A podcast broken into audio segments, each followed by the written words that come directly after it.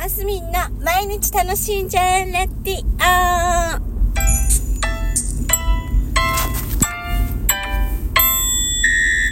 おはようございます。2024年1月8日月曜日、マスミンです。今日8日ですけど、えっ、ー、と、成人の日？あれ？成人の日ですね、多分ね。あれ？合ってます？なんか不安になってしまいました。ですよね、多分ね、第、第2日曜日？合ってるかな？そうですよね。第2日曜日って確か成人の日。昔はね、1月15日が成人の日て、いつもそんな話してますよね。私が子供の時は、私が成人の時は1月15日だったと思うんですけども、えーと、山陰の私が住む米子市は1月3日が成人式ですけども、今日は、えー、関東とかは成人式なのかな？ねえ、なんかそういうのもなんかよくわかんなくなってきましたけども。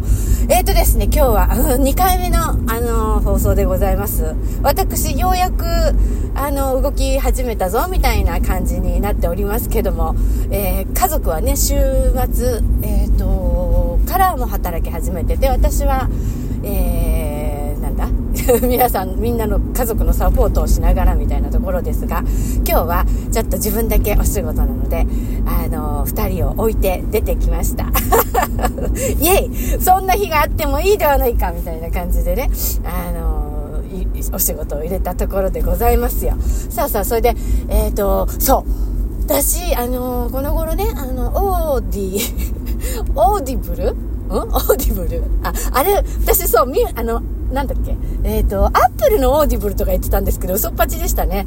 アマゾンですね。あの、オーディオブックですね。オーディ、オーディブル。あの、アマゾンの。この頃すごい、あの、聞いてるんですけど、本も読むんですよ。やっぱ活字を見るとまた全然違うので、本も見るんですけど、あの、耳で聞いたりするんですよ、よく。で、この頃ね、浅井亮さんと出会いまして、あのー、作品 2, 2本 2, 2, 個読みましたね。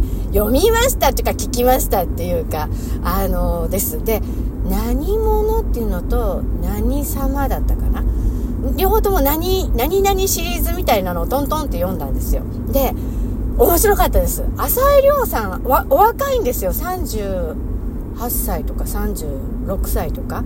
だから、うん、15、6、え私今何歳だっけ ?10 下で41でしょ。だから15、6、あの、年齢が若いと思うんですけど、なんか感覚が、あのー、あ、この人結構面白い好きかもって思って私男性の方の本ってそんなにあでも村上春樹さん読むかあのー、そうだからこの頃いろんな人の本をねガンガンガンガン聞いててであのー、面白いですねやっぱり本って面白いであのまた自分の本を書くのにまた参考にしたりするんですけどあこういう展開にするんだみたいなね感じで参考にしたりもするんですけどあの浅井亮さん皆さんちょっと読んでみてください。あの何様だったから何者？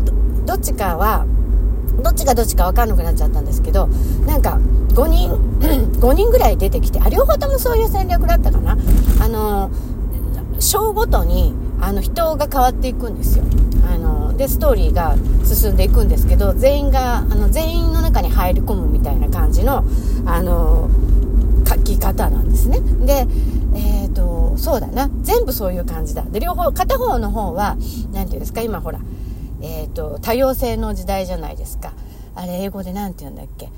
えー、出てこないや。ね多様性を捉えたようなあの展開で、でも最後なんか、おお、そう、そうなるんだ、みたいなちょっと展開の方があったり、もう一個の方も、あの、若い子たちの感覚の学生の話だったかな。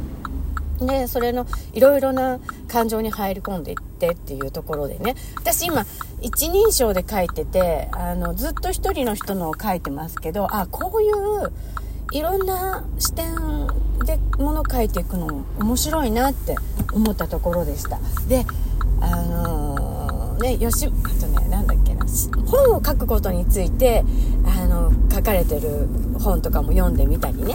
であや、うん、なんかこうで私こう今しゃべるのも好きじゃないですか。喋る書くのも好きだけど喋るのも好きだからあの喋ってなんか文章を起こしてなんかそれを最後こう添削みたいな感じであの何て言うの、うん、ああ捉え、うん、あ、うん、うん、すり合わせていくみたいな本の書き方できないかなとか思って、今ね、そういう、何ですか？そういうことも模索しているところでございますよ。はい。あの、そんな話ばっかつってたら面白くない。浅井亮さん皆さん面白いので、ぜひ読んでみてください。えー、マスミンでした。今日も楽しんで